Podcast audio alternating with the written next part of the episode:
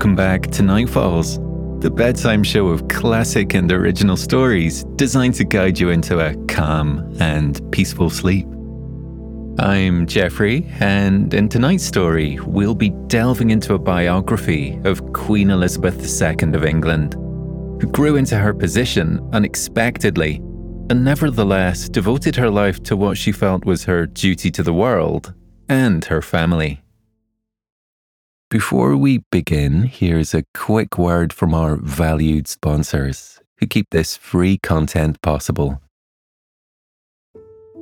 If you've been feeling overwhelmed with anxiety lately, try listening to a guided meditation on the Meditation for Anxiety podcast. Meditation is a proven natural way to help you calm down and dissolve stress so you can feel lighter and happier. So, subscribe for free today to the Meditation for Anxiety podcast by searching for Meditation for Anxiety on your favorite podcast player. For the best way to fall asleep with Nightfalls, you can now become a premium supporter. Enjoy the entire back catalogue of Nightfalls classics, all with a rich, immersive, and totally ad free experience. If you love falling asleep to Nightfalls, Nightfalls Premium will elevate your sleep while helping to support myself and the team. We love creating Nightfalls, but without supporters, it wouldn't be possible. Join Nightfalls Premium today in just two taps on both Apple Podcasts or via the Supercast link found in the show notes for all other podcast players.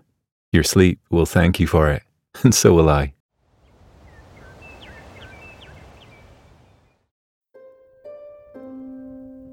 Elizabeth Alexandra Mary Windsor, born on the 21st of April 1926, grew up to be a beloved ruler, Queen Elizabeth II serving with pride, dignity, and courage.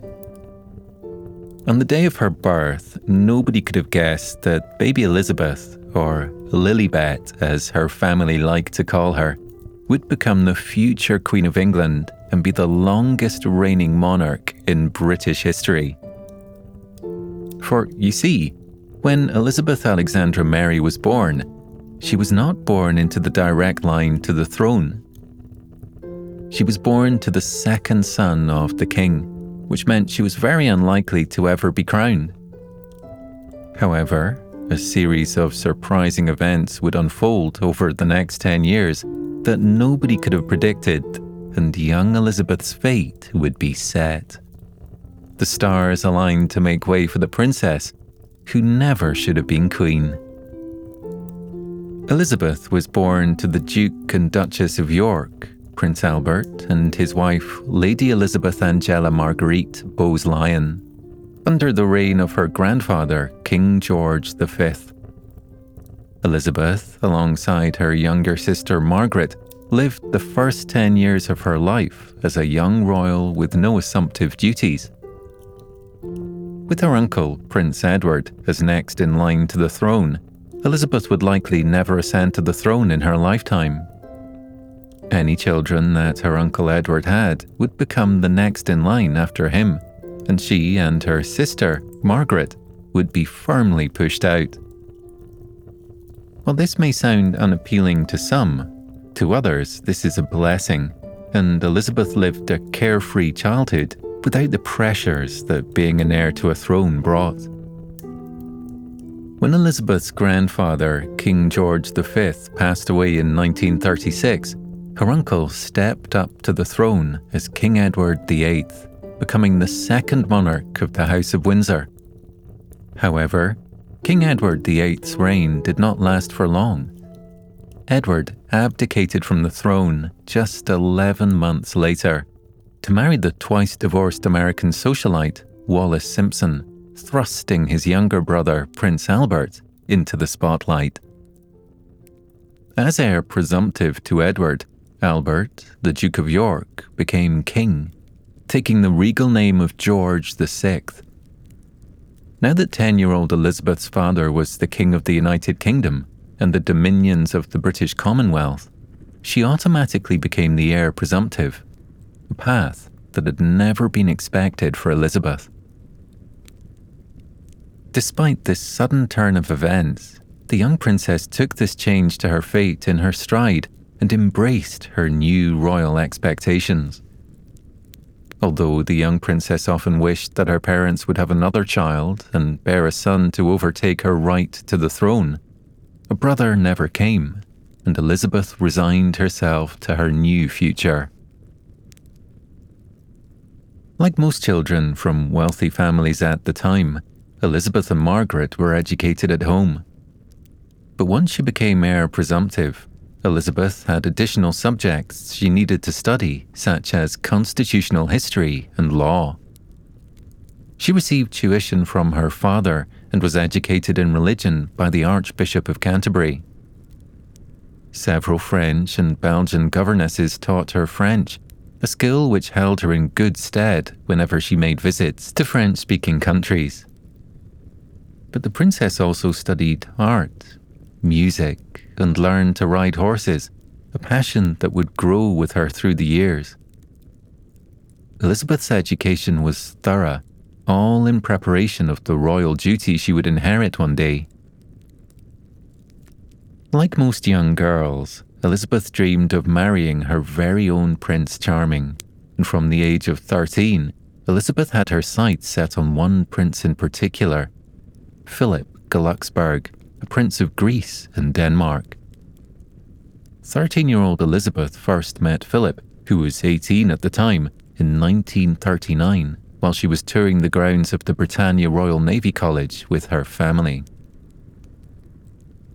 Philip was training at the college as a cadet, but he spared an afternoon to enjoy a game of croquet with the royal family and made young Elizabeth laugh by jumping over tennis nets. From that fateful first meeting, young Elizabeth was smitten with the dashing young naval officer, and she thought of nobody else. Like most sweet loves of the era, the two began to exchange letters throughout the war years. During the Second World War, Philip served with distinction in the British Mediterranean and Pacific fleets while Elizabeth stayed in London with her family and undertook public duties, serving in the Auxiliary Territorial Service. By the time the war was over in 1946, their romance had blossomed and the two young royals were quite in love. Philip wrote in a letter dated from that year to have been spared in the war and seen victory to have been given the chance to rest and readjust myself, to have fallen in love completely and unreservedly, makes all one's personal and even the world's troubles seem small and petty. Nobody quite knows when Philip popped the question, but it is presumed that he proposed to the 20 year old princess on a beautiful June day on the grounds of Balmoral the British royal family's residence in Scotland. Rather controversially, Philip did not request Elizabeth's father's permission before popping the question. Despite their sure love for each other, Elizabeth's parents had their reservations about the union. Elizabeth's father, King George VI, was hesitant he feared that Elizabeth was too young and was settling for the first man she had met. Meanwhile, her mother didn't believe Philip was a suitable match for her daughter and dubbed him the Prince without a kingdom. A reference to his family being exiled from Greece in 1922. In her eyes, Philip wasn't blue blooded enough to be a future king consort. However, the love struck princess was defiant and made it clear to her parents that it was Philip who was to be her husband or nobody. If she was going to carry the burden of the crown one day, then she needed a man by her side who could make her laugh and keep her happy during the difficult times. Eventually, her royal parents made a compromise with the young lovers. They wanted the young couple to wait until after Elizabeth's 21st birthday before they announced their engagement. This would give the couple more time to court and a chance to see if their feelings for each other lasted the test of time. or whether they faded now that the mystery and longing for their love letters from the war were removed. Honouring her father's wishes, the couple delayed making their betrothal public until after the princess turned 21 years old, and on the 9th of July 1947, they finally announced their engagement to the world. Philip wasn't quite what the royal institution expected from a future king consort of England, and he ruffled a few feathers along the way. He was seen to be a bit too brusque and too unpolished. The fact that Philip was of both Greek and German descent made things a little politically uncomfortable in the wake of the recent Second World War. However, all of these seeming imperfections were of no concern to Elizabeth. Philip made Elizabeth laugh and brought a lightness to her heart that was perfectly welcome amidst the serious nature of her work as heir to the throne. She loved Philip, and he loved her. At the end of the day, that was all that mattered in her mind.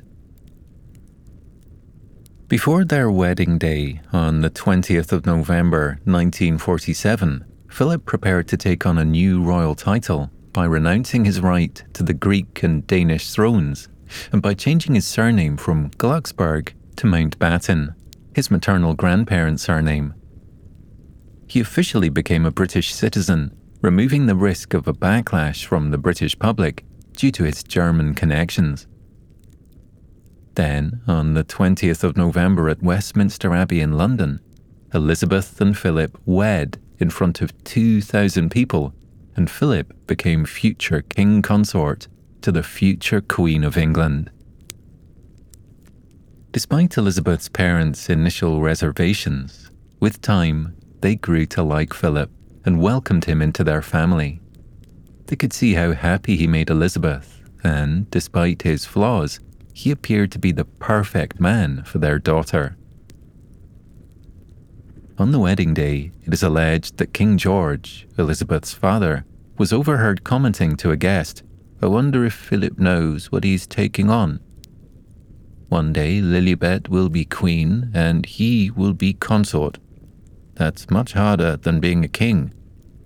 But I think he's the man for the job. Elizabeth married her prince, and the world rejoiced with her. The pair enjoyed the next five years as a blissfully happy newlywed couple, living for a few years in Malta, where Philip was stationed with the Navy, and they welcomed their first two children, Charles and Anne. While her parents may have initially believed Elizabeth's affection for Philip to be merely a young girl's crush that would fizzle out with time, Elizabeth and Philip's love would go on to last for over seven decades. Just as Elizabeth's incredible rise to the throne was written in the stars, so was her successful marriage to her prince. On the night of their 50th wedding anniversary, Elizabeth would make a rare, intimate speech before the Prime Minister of the time, Tony Blair, and dozens of distinguished guests at London's banqueting house. She would say of her husband, He is someone who doesn't take easily to compliments, but he has, quite simply, been my strength and stay all these years. I and his whole family, and this and many other countries, owe him a debt greater than he would ever claim or we shall ever know. The happy young couple believed that they would have many years ahead of them, enjoying married life and making the most of time with their children, relatively carefree. But the fates had other plans in store.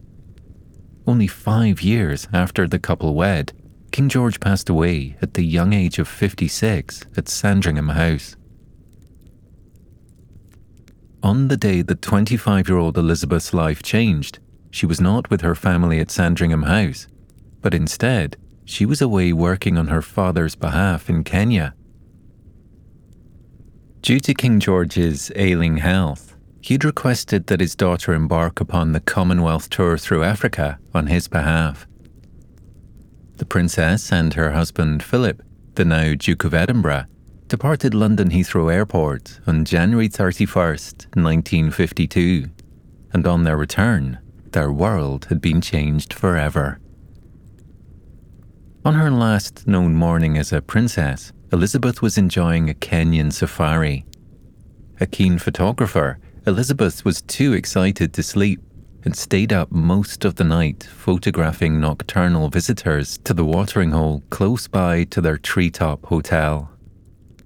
She enjoyed breakfast with her husband, tossing bananas to the baboons on the ground below. James Corbett, a British hunter who was staying at the Treetops Hotel at the same time as the princess, wrote in the visitor's guest book a line that would go on to become famous. He wrote, For the first time in the history of the world, a young girl climbed into a tree one day as a princess, and after having what she described as her most thrilling experience, she climbed down from the tree the next day as a queen. Elizabeth and Philip moved on to a fishing lodge 20 miles away from the hotel where they had been staying and while Elizabeth worked in the office, Philip was informed by a local newspaper reporter that the United Kingdom was in a state of mourning. The king had passed away, meaning that 25 year old Elizabeth, sitting inside the lodge, was now the queen. Philip and Elizabeth took a walk around the grounds, and Philip broke the sad news to his wife. Elizabeth immediately began writing letters to world leaders, apologising that she would have to cancel the rest of her Commonwealth trip. She reacted professionally, accepting her destiny.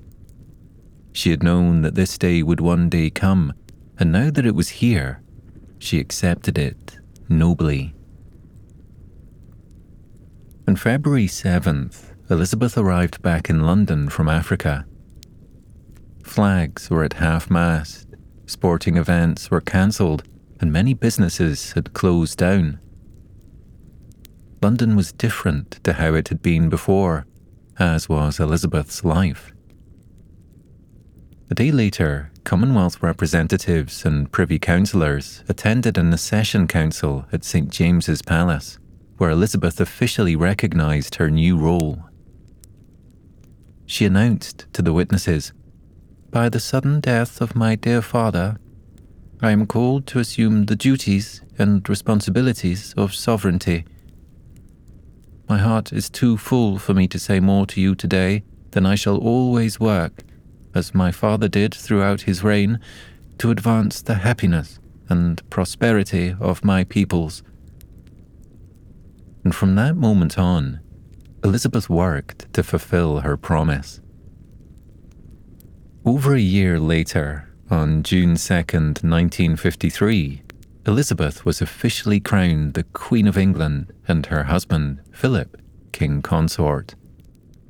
Her children, Charles and Anne, became heirs to the throne, and the life of this young family had changed forever. Over 8,000 people crammed into Westminster Abbey to witness this momentous event in history.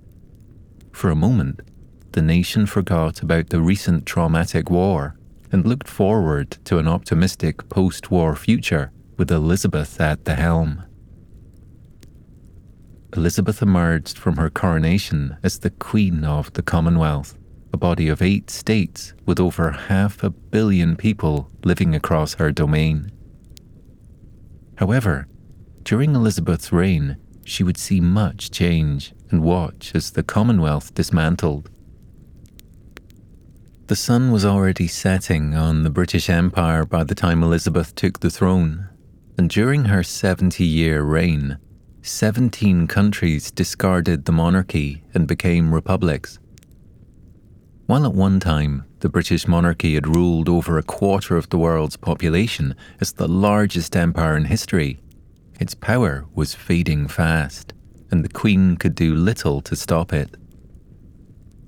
Queen Elizabeth II's reign was far from easy, filled with many internal family dramas, brutal tabloid coverage, national and international disasters to navigate. Yet through it all, Elizabeth carried her head held high and rose above the difficult times, maintaining an air of professionalism, grit, and strength, and choosing to focus on what was in the nation's best interests. She also saw many successes and wonderful moments during her reign, both in her royal life and her personal life. After Charles and Anne, Elizabeth and Philip welcomed two more sons, Andrew and Edward, firmly cementing the royal lineage of the House of Windsor. Queen Elizabeth took her lifelong commitment to serving her country very seriously. The Queen saw public and voluntary service as one of the most important elements of her work, and she had links with over 500 charities, professional bodies, and public service organisations. Her patronages and charities covered a huge range of initiatives, from preserving wildlife and the environment to creating opportunities for young people. She attended many engagements and overseas tours, building bonds with other countries, whilst also taking the time to appreciate and honour subjects within her own realms the Queen presented tens of thousands of people with their insignia over the course of her reign, conferring titles such as MBEs, OBEs, and CBEs to people from all walks of life in recognition of their merit, service, and bravery.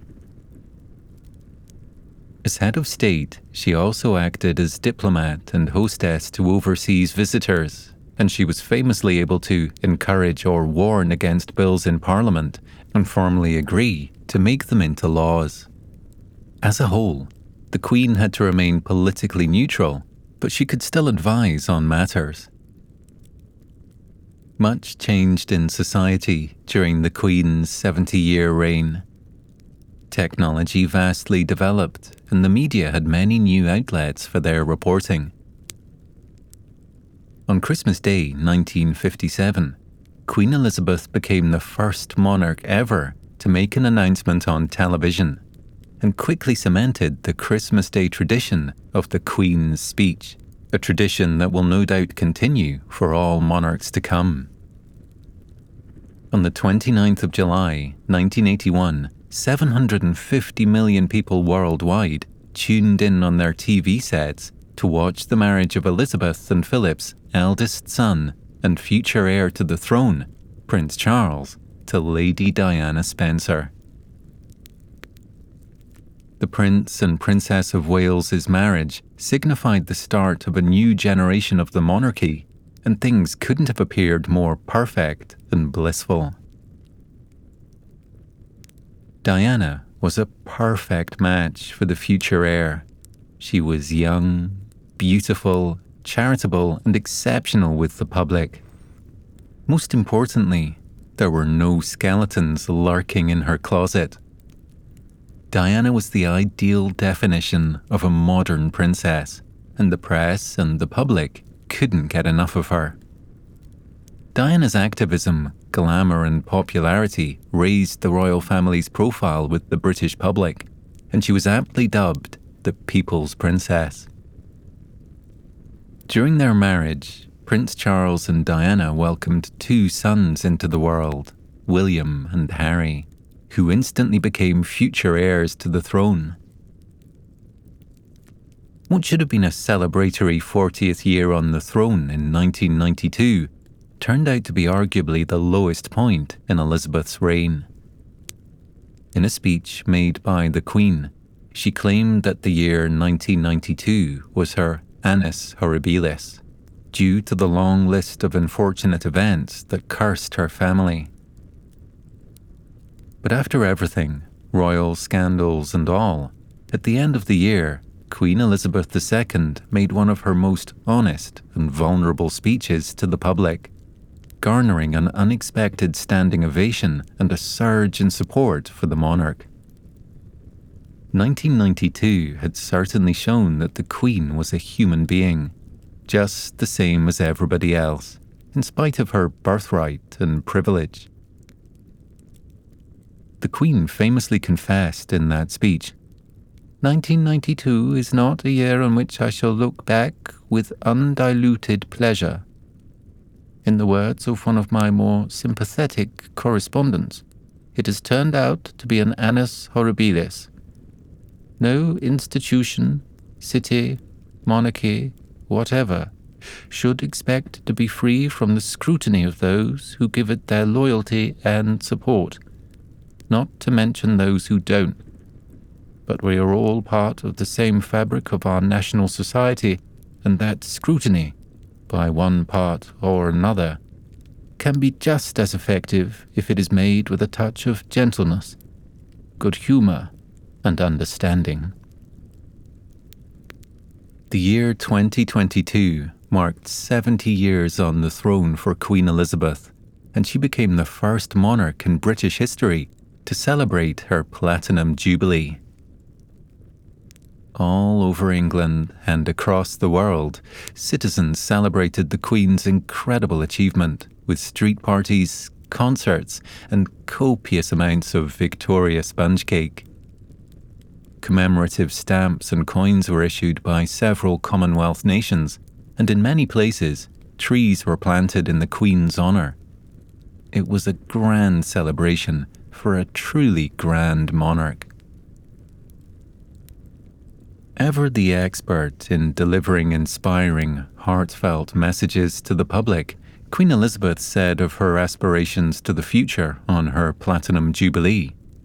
As I look ahead with a sense of hope and optimism to the year of my Platinum Jubilee, I am reminded of how much we can be thankful for. These last seven decades have seen extraordinary progress socially, technologically, and culturally that have benefited us all, and I am confident that the future will offer similar opportunities to us, and especially to the younger generations of the United Kingdom and throughout the Commonwealth. The Queen thanked everybody for their support, loyalty, and affection over the years, and signed off her message to the public as your servant.